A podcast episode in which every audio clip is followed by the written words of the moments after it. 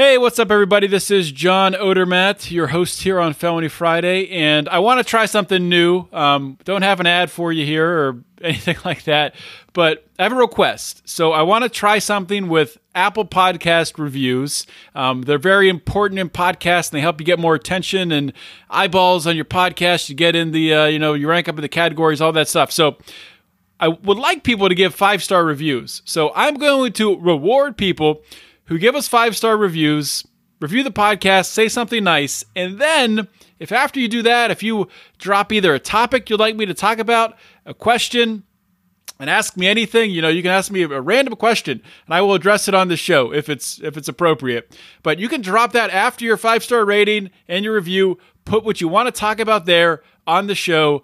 I will talk about it, and um, and it helps the show. It helps you influence the show. It's a uh, it's a win win. So please consider doing that. Make sure, even if you listen on you know Spotify or Overcast or whatever, do it on Apple Podcast.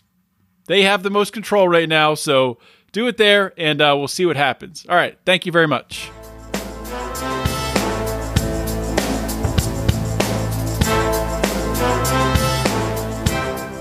Welcome to Felony Friday, a presentation of the Lions of Liberty podcast. Here is your host, John Odermatt. Felons, friends, and freedom lovers, welcome back to another edition of Felony Friday, a weekly show right here on the Lions of Liberty podcast. What is Felony Friday? Felony Friday is a show where every single week we're going to do a deep dive and we're going to examine and expose injustice in the broken criminal justice system. Now, if this is your first time listening to Felony Friday, your first time listening to any of the shows we have here on Lions of Liberty, sit back, relax, enjoy the show, put your feet up. If you're driving, please don't put your feet up. But if you've been back several times, if this is a regular habit of listening, why haven't you subscribed? Or maybe you have subscribed. Thank you if you subscribed.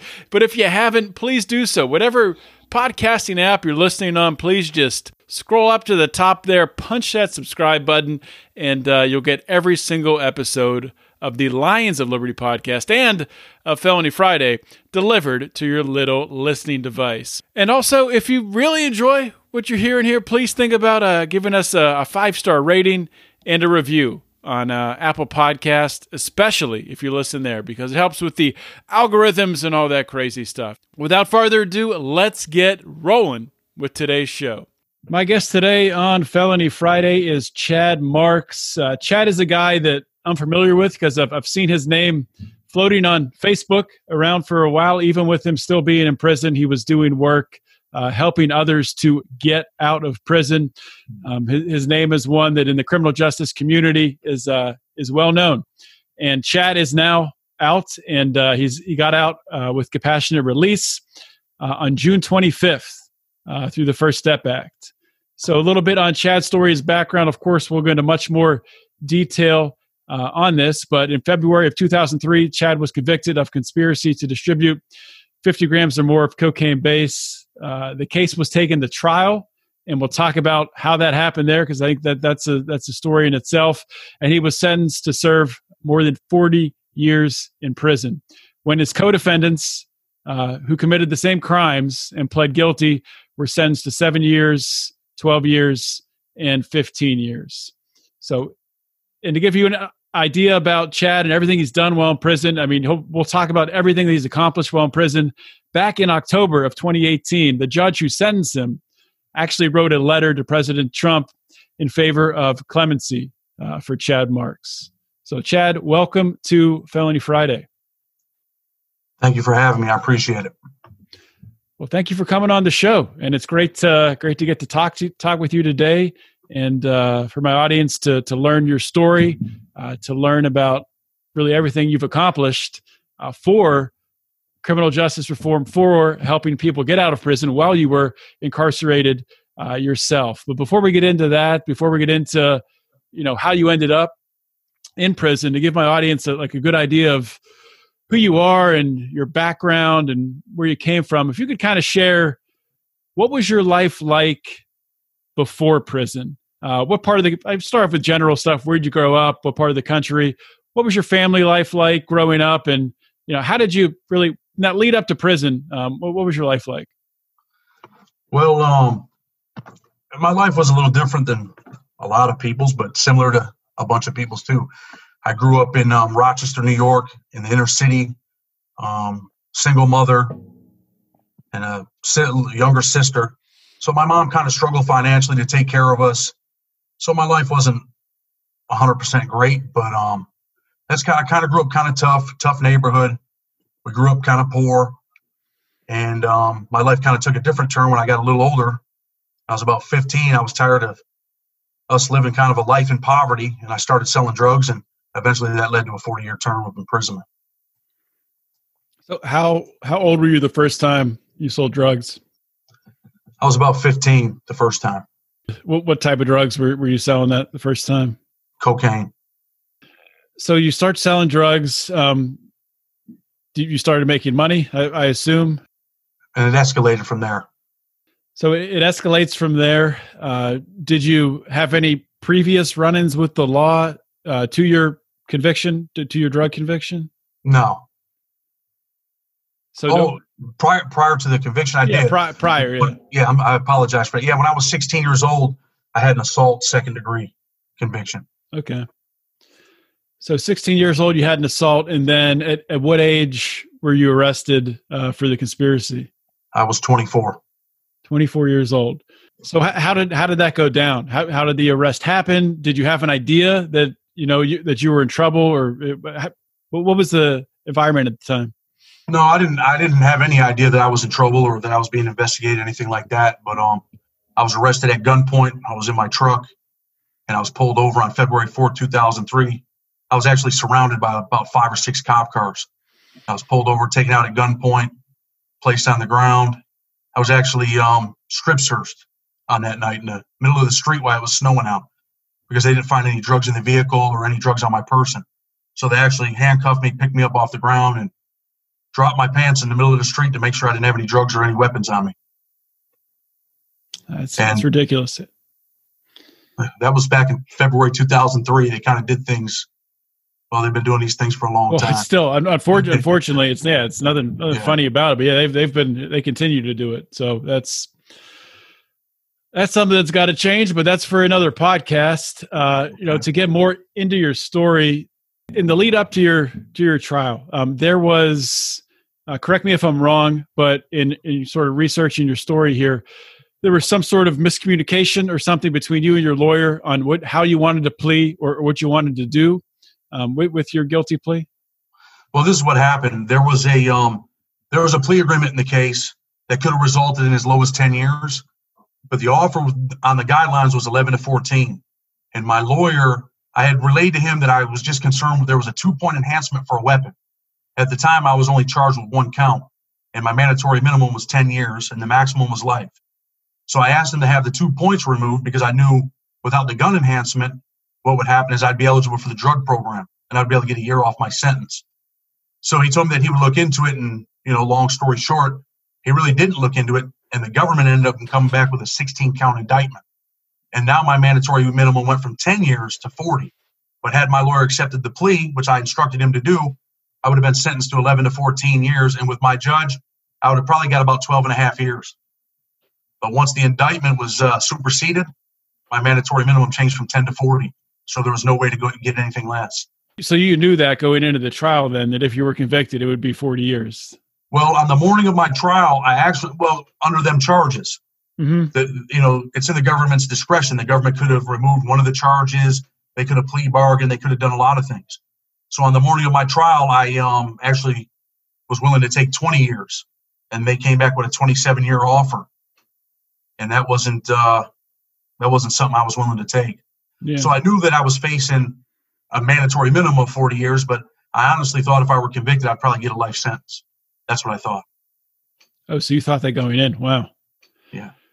So, okay, so take us forward. Um, you end up getting convicted and you're sentenced to 40 years. Yeah. W- w- where were you at mentally at that point in time? What was your, what was your attitude um, going in?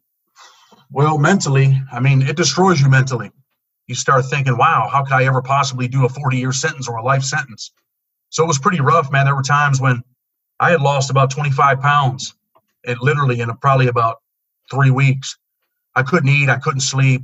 It was it was it was rough. It was a hard go to be in that position, and um, I was hopeful because I knew that I had a judge that was a judge, and obviously I respect him a lot.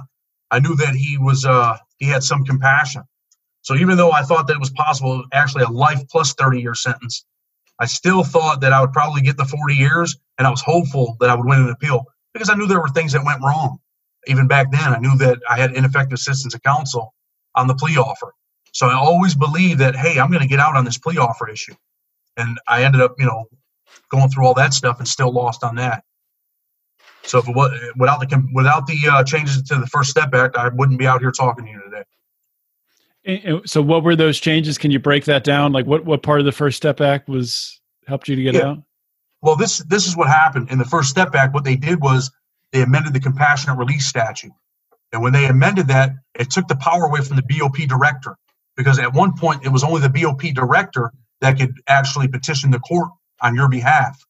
If the BOP director said, "No, I'm not doing it," you're not getting in, getting into court. And they did that in about 95% of the cases. So now what happened was the First Step Act. Congress said, "Hey, look, we're going to put the we're going to put this power back in the judge's hands, which they should do. Mm-hmm. It, it, shouldn't be left up to a BOP director. I don't see him, you know, he's not personally involved in the case. I don't see him as having more power than a federal judge. And the government's actually making arguments against it now and saying, oh, yeah, the judge doesn't have the power. The only person that has that power is the BOP director. So that's another argument that they're making.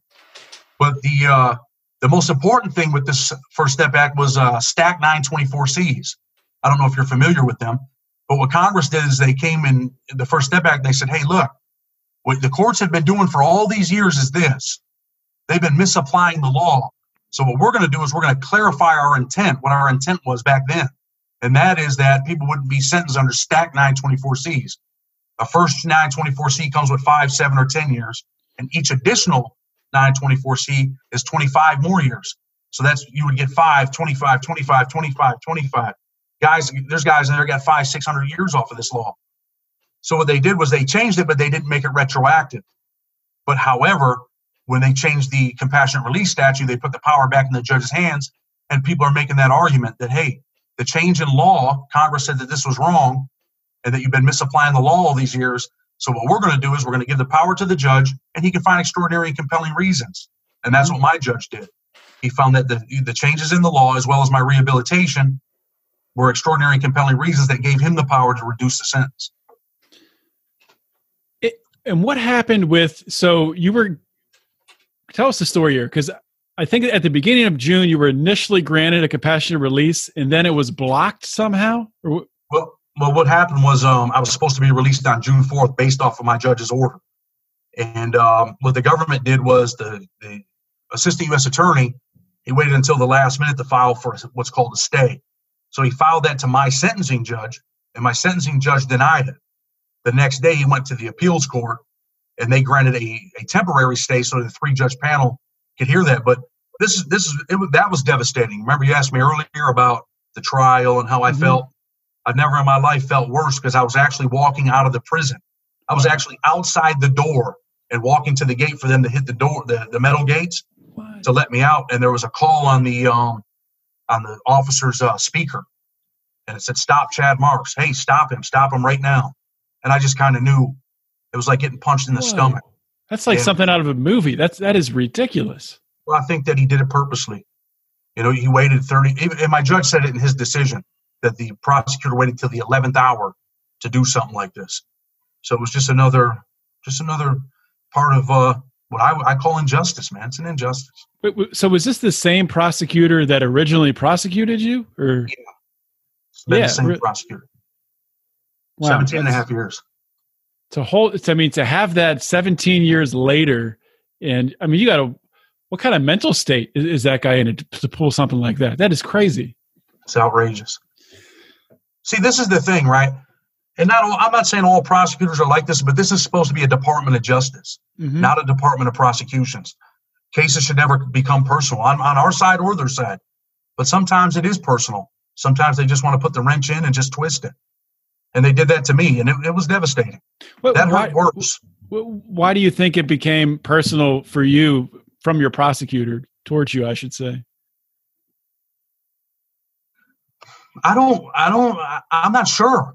Mm-hmm. I, I mean, I know that there's a lot of other people that worked in that building with him, and they've said that, you know, I've made some relationships with attorneys, and they say, hey, this guy's always been very harsh, and I mean, he's not the most like fella, but I don't know. I don't understand it. I've wrote letters and apologized to the. Uh, I've, I've personally apologized to him in letters and said anything that I've done in the past that angered you, I want to uh, apologize for that. You know, when I was a young man, I made some irrational, irresponsible choices, and I deeply regret them. But he's still he's still the same guy. Nothing to change him. Yeah. So, like to turn all the way back to, um, you know, when you were initially arrested, during that process, were, were you? Do you think there could have been some interactions between you back then, where I mean, were you more hard headed back then, where you would have said something, or? Oh, interactions between me and him? Yeah. Um, there were some. There were some. I mean, I'll be the first person to tell you that uh that I wasn't the most um respectful young man back then. But um I didn't go out of my way to be disrespectful. Mm-hmm. There was something that happened during my trial where one of the jurors had dropped their papers and my mother helped her pick up the papers. And he told the judge that my mom was talking to the jury and that that isn't what happened. My mother was my mother's a nice person. Mm-hmm. She just helped her and picked up her papers, and he uh, told the judge that and kind of threatened to arrest my mom. I thought that was outrageous. My mother's never been arrested a day in her life, and and from that point on, things just got really really bad from that yeah. point on. So it was tough. So, t- turning forward, I guess. Well, I guess not. Just to go back to your, your time in prison here, because um, like I talked about during the intro, you're a guy that has been, you know, very helpful at uh, using your uh, this expertise, this legal expertise that you've you've developed to help set other people free, to work for clemency for other people. So before we get into talking about some of those individual cases, so you just said yourself that you know as, as a as a young man, um, I guess to, to paraphrase, you know, you, you, were maybe a little difficult to deal with at, at what point did did your outlook change? And uh, you know, you went into prison. You're facing this 40 year sentence. When, when did your mindset mindset start to shift? Well, my mindset was always focused on, hey, look, no one's going to fight for my life harder than I am. So I always knew that I had to get to the law library. But my first prison that I went to was uh, USP Big Sandy. It was a uh, it was a pretty dangerous prison, and I seen people um, I seen some people viciously assaulted there. I seen a person get murdered there. And it was around that time where I, it clicked in my head and I said, look, I need to change my life. I need to make sure that I get out of here. Because it was a maximum security prison, the worst prison in the United States, hands down. State prison or federal prison. It was a violent place. So I knew that in order to get out of that prison, I had to get to a lower security prison. And I changed my mindset. I started going to school. I started uh, taking any kind of programs I could take. And I went, I was in the law library every single day because and that kept me away from the unit, kept me away from the violence, and I just worked, man. I worked nonstop. I have a pretty good work ethic, and I knew that the only way I was going to get out of prison is if I got myself out. Mm-hmm. So I worked on the law, and and I always, you know, give this to God. I say it's by the grace of God that He gave me a tool, man, to be able to interpret the law and to be able to write. I, I'm a pretty good writer, and I've been, you know, I've been fortunate, but it's by the grace of God. And that's when my life changed. When I seen someone get killed in federal prison, it changed my life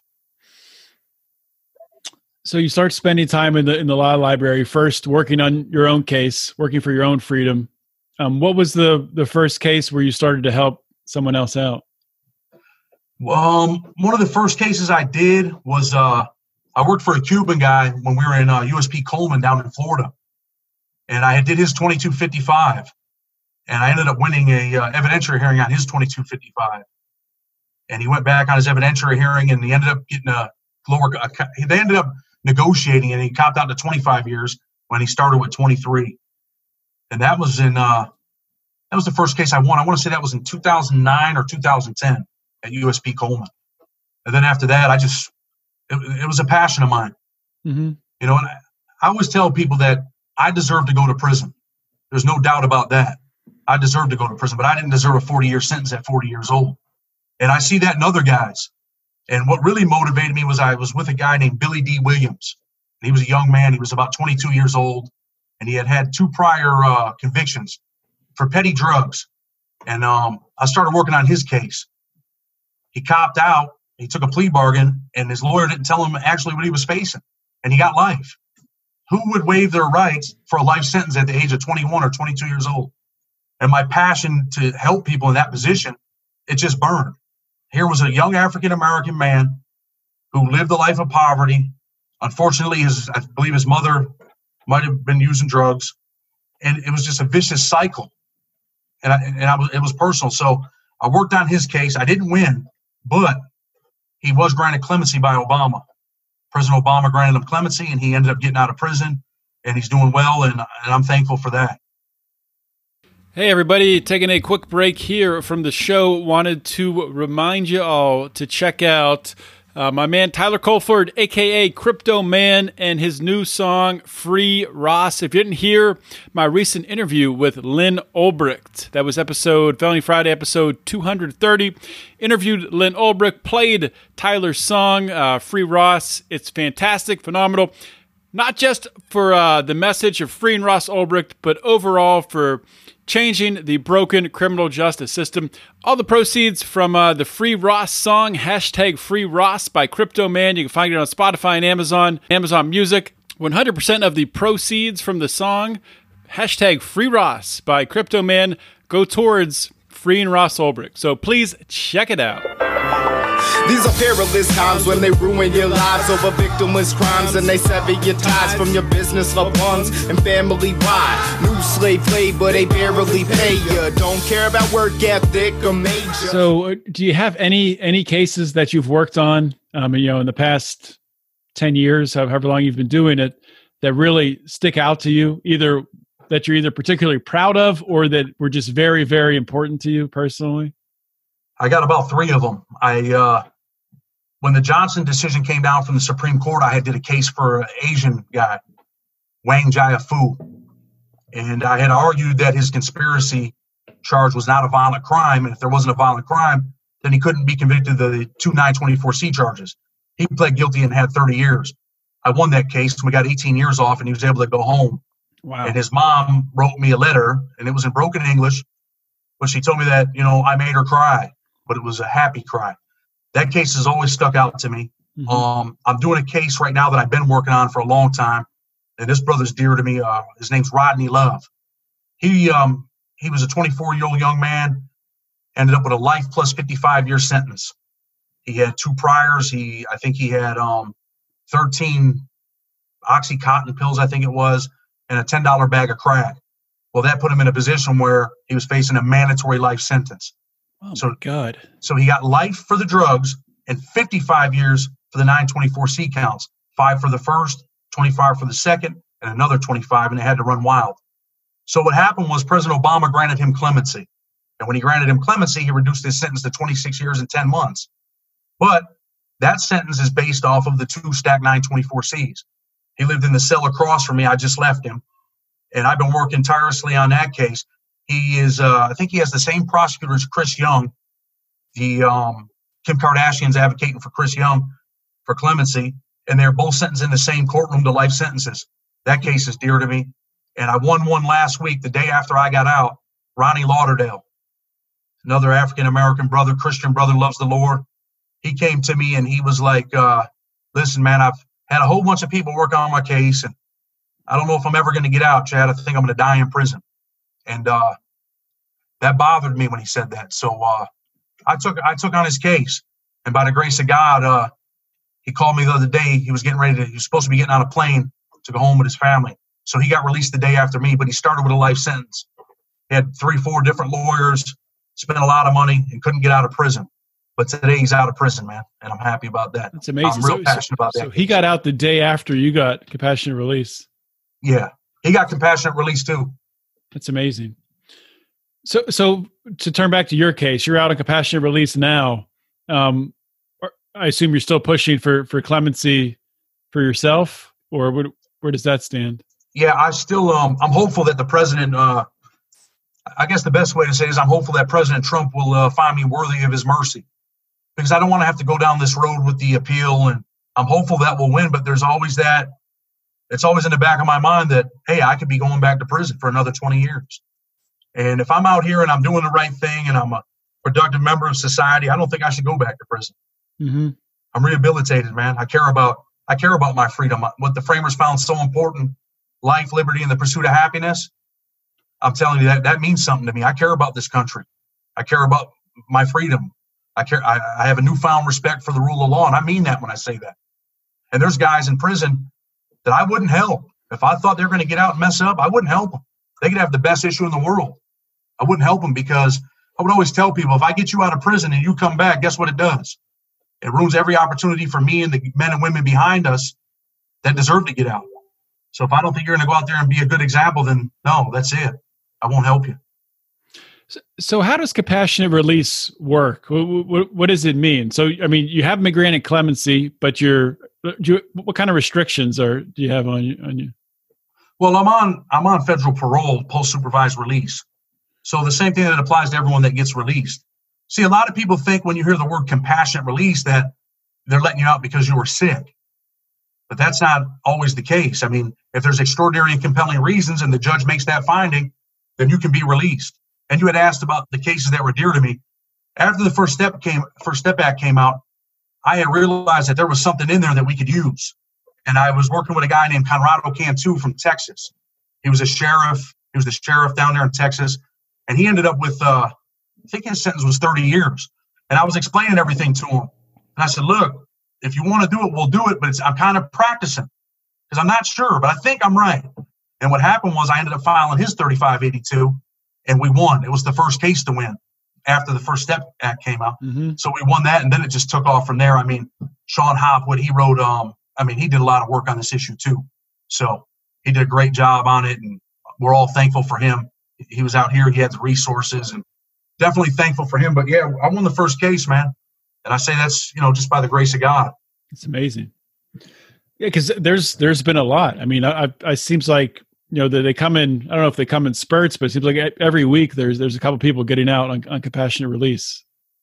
Well, let me tell you something.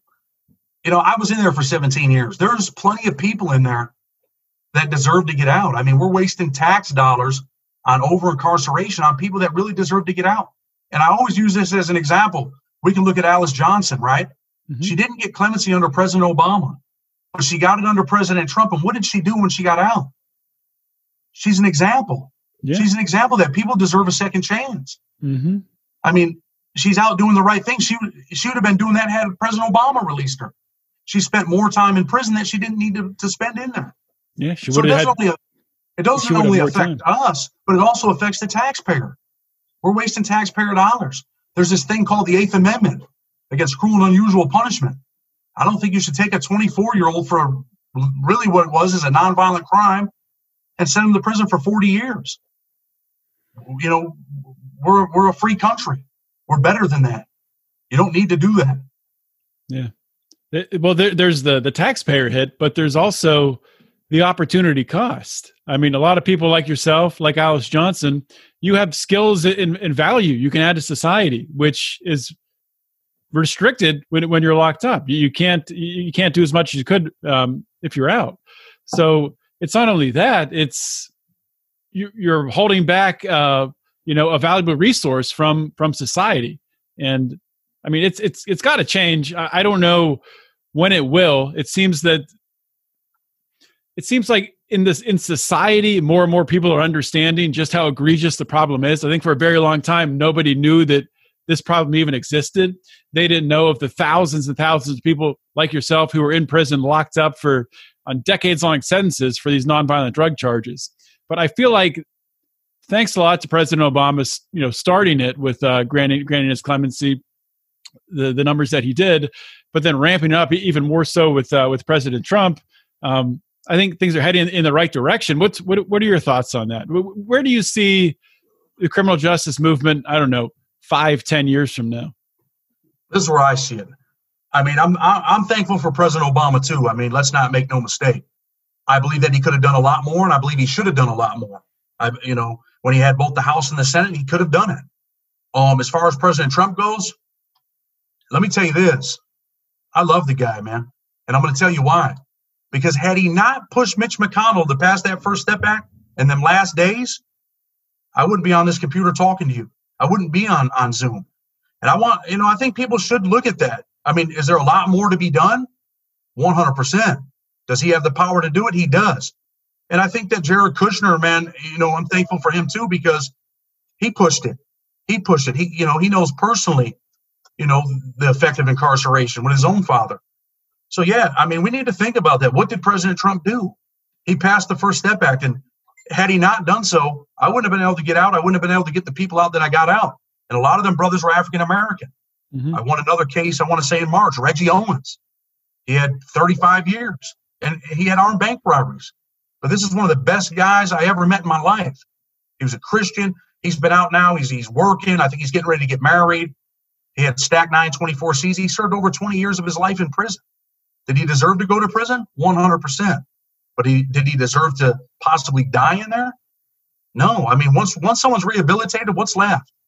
It becomes cruel and unusual. I mean, when, when the rehabilitation's been done, it's over. Mm-hmm. The only thing left is punishment and suffering. And then you look at the effects of the families, man. You affect families. Kids are growing up without fathers in single family homes. And I chalk that up to me going to prison. That was one of the, I, I didn't have a male role model in my life. I didn't have someone there to correct me. My mom worked two jobs to take care of me and my sister, and uh, she wasn't home. We took care of ourselves. So it takes away. Just to give where, people- where do I see the you said where do I see the criminal justice movement going, right? Yeah, yeah, yeah. Well, let me tell you this. I refer back to Cory Booker. He, there was a Democratic debate, and he said, "Look, we, you know, we said these laws were wrong in the First Step Act. He said, So what we need to do is I'm challenging every one of you to come in and grant those 13,000 people clemency because we said the law was wrong, but it's not retroactive. So I think, you know, statements like that and what's going on, I think the criminal justice reform movement, I think it's progressing. But we're going to lose people, man. People people are going to actually die in prison and never get out. So it needs to be ramped up. We need to make this stuff retroactive. Mm-hmm. In 2010, we did it with the crack, right? We said, hey, look, the crack laws are wrong. But then we waited eight years to say, okay, let's make that retroactive. If it's wrong, it's wrong for everybody. It should be retroactive. That, that makes that makes zero sense at all for the, for that not to be retroactive. No yeah, sense. I mean, especially when you're giving guys three, four hundred years. There's a guy Ian Owens. I mean, this guy's got 400 years in prison. I mean, and the guy's rehabilitated, 100 percent rehabilitated for, for, selling for selling how much? Like what, what, was? No, the... I think he I think he had a uh, he's got some armed bank robberies. He does. Mm-hmm. But I mean, do people so, change? So did Shon Hopwood, right? Was it yeah. his? Uh, yeah. And look, let's hey, let's look at Matthew Charles, the first recipient of the First Step Act. I mean, when you look at mm-hmm. when you look at the history there, and the judge had spoke about it, Shon Hopwood wrote about it. I mean, it, it was pretty bad. But what did he do? He went to prison and changed his character. And he got out after tw- he got out. Then they sent him back. That's what I'm afraid of. They sent him back, but then he got back out. And what is he doing? He changed his life, man. He's an upstanding citizen. He became the change that we seek to see in others without a shadow of a doubt. I mean, this guy really changed his life. But there's thousands and thousands of guys in there just like that. There's a thousand more Matthew Charleses. There's a thousand Alice Johnsons. I mean, should there be punishment? You know, we can't live in a lawless land. Mm-hmm. There has to be punishment. But when the rehabilitation's been done, why are we leaving people in prison? There were no more programs for me. I got a college degree. I did 110 programs. I facilitated alternative violence project seminars. I taught leadership classes under Cedric Dean at the Save uh, Save organization. I mean, I've, I've done everything. There was nothing left. What was there left for me to do? Sit in a cell? Waste my time? It's ridiculous. You, you've said twice now that you're afraid they're going to send you back. Or, or, or what, what, what's that in regard to? You're talking about could they send you back w- without you even you know committing a crime? What what are you getting at here? Well, they got an appeal. They're appealing again. That same prosecutor, he filed an appeal, and he's arguing that the judge didn't have the power to release me. The federal sentencing judge didn't have the power. That the only person that had the power was the um, BOP director. He's wrong on the law. I believe he's wrong on the law. But that's what I'm worried about. I don't want to go back to prison. Mm-hmm. But there is that chance that I'm going back for another 20 years. Unbelievable.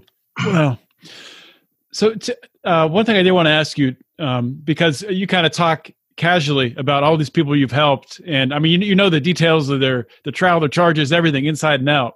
I'm curious, just like taking just an example, and I'm sure it varies, you know, person to person, uh, you know, trial to trial, uh, case to case, I should say.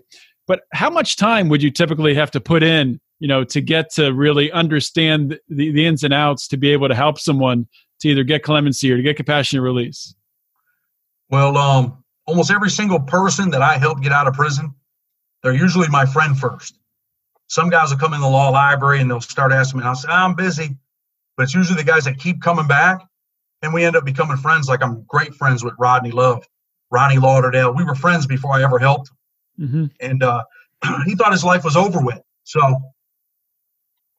when he came to talk to me, he was just kind of like, hey, man, you know, he never really asked me. He waited months and months. He's like, you think you could ever help me? I said, I don't know, Ronnie. Let me look at your case. And I read it. it took me a couple weeks. I went over everything. I was like, I don't know, man, but we're going to give it a shot. And I'm glad that we did. So typically, I put time in on these cases, man. I'm in the law library from seven in the morning until sometimes eight at night. I'd be in there, and I, you know, and it's hard to get documents. I read every piece of paper in the case, man, because there might be something. There might be one line that might save someone's life. Mm-hmm. I mean, I'm not saying nothing bad about other jailhouse lawyers, quote unquote, but uh, some guys don't do that, but I do because if we want to get you out of prison, there might be that one line that someone misses, and that might be the line that gets you out. It might be in your jury instruction. It might be an ineffective assistance of counsel issue. There might be a Fourth Amendment violation. So I read everything. So it takes time, a lot of time. Do, you have any any just like what you talked about there was something jumping out you re- reading through the uh, the documents? Do you have anything that jumps out in your mind? Something you found that you're especially proud of, or, or something that you know is just a an, an interesting uh, story? Out of out of a case? Yeah, yeah. Well, man, I, would have to go. I mean, it, it goes back to the Conrado Cantu case, I would say, because I wasn't sure I was right. I thought I was, and I told him. I actually told him, "Hey, you want to practice?" I was going to practice on his case, and he's like, "Yeah, let's let's give it a try." And I had told him, I said, "Look, man, I don't know, man. I don't think it's going to work." I had told him two or three times. I said, "I'm not sure it's going to work. You, sh- you sure you want to do it?" And he and then we typed it up and we got it all done. And he's like, "Yeah, let's file it." I said, "I just don't want to let you down." Well, he filed it. And the day before he got out of prison, we were actually walking around in the yard and we could see the outside. And they had just had a uh, the state fair there when I was in Kentucky. And that bothered me to see the lights and everything. But anyway, um, I, he said, You think I'm going to get out? I said, Man, I do. I think you're going to get out. And the next day at three o'clock in the afternoon, they told him, Hey, pack your stuff. You're leaving. And that, that just, because I didn't know if I was right. And I, and I never told anyone in my life that we're going to practice on your case. And I actually was practicing, and I practiced on his case.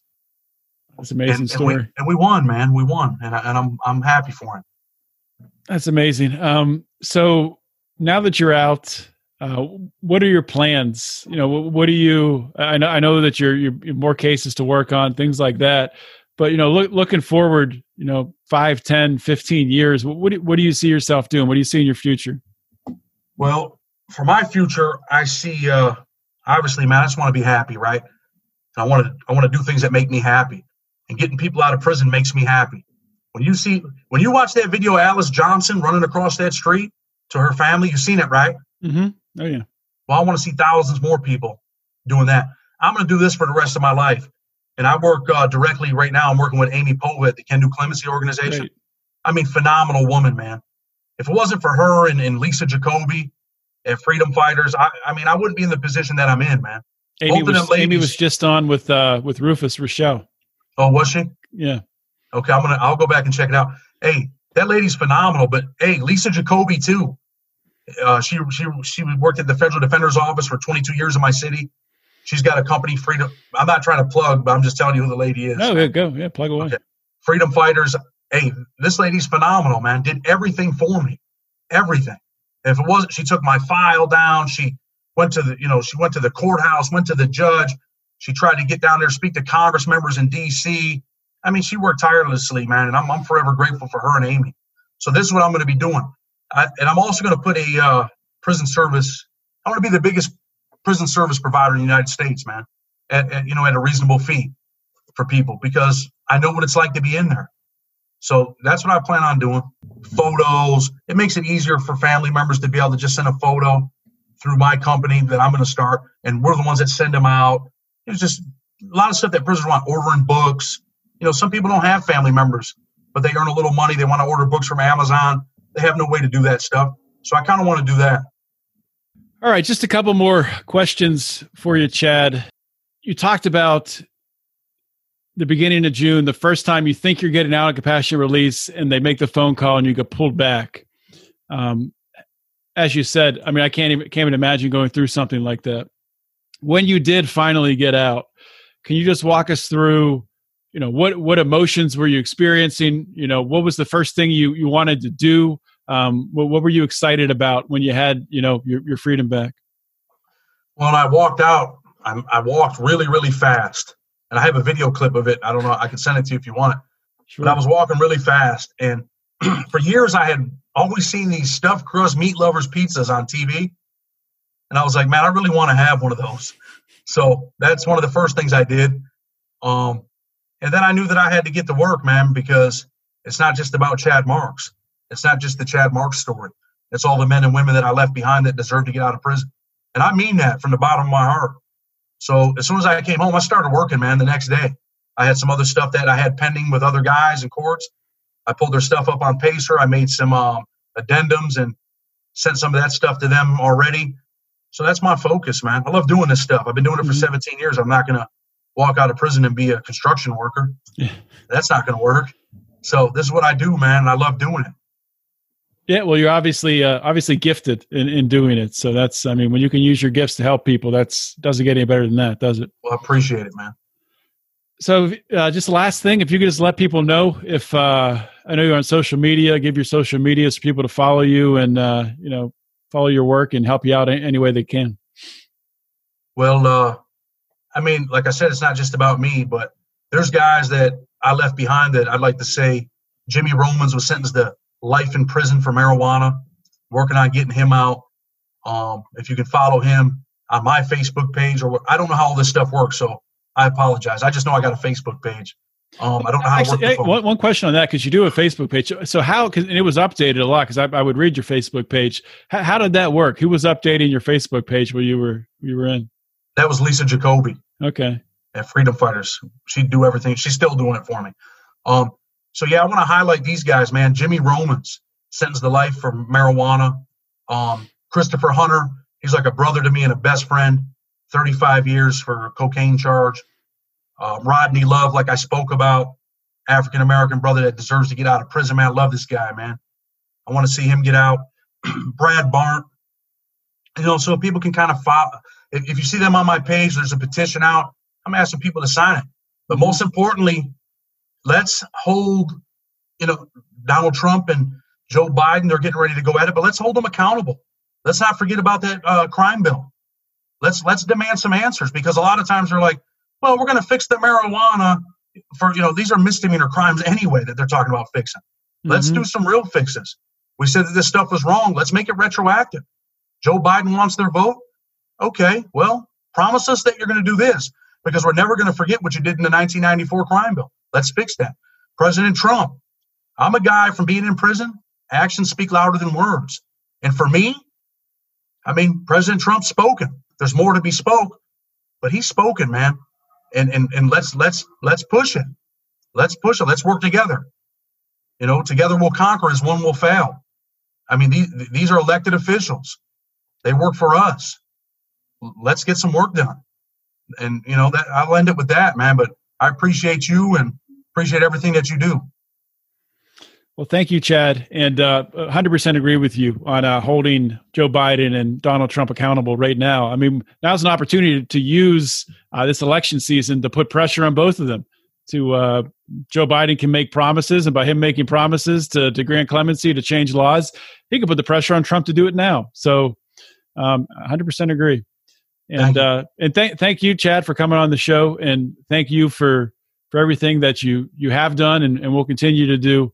Um, you know, it's uh, like I said, it, it's a gift that you have, and to be able to use it, that's that's a great thing. I appreciate it, man.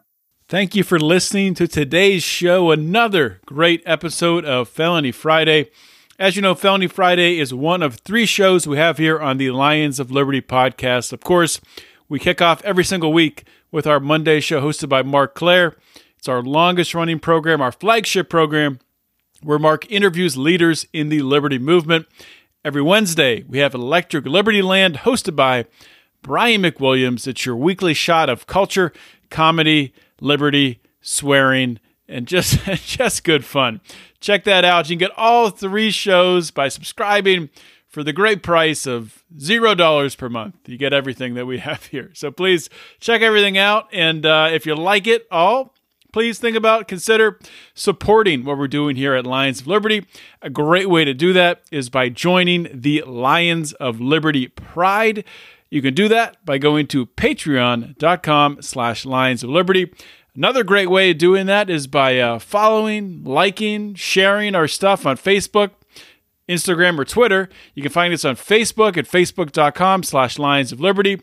On Instagram and Twitter, we are at Lions of Liberty and the discussion forum where all the greatest and brightest minds go to to talk about politics, liberty, everything that's happening in the world today, current events, the Lions of Liberty Forum on Facebook, which you can find by typing Lions of Liberty Forum in the search bar at the top of Facebook, clicking search, comes up, say you want to join it, answer a question, bam, you're in, and the rest is just going to be a great journey for you.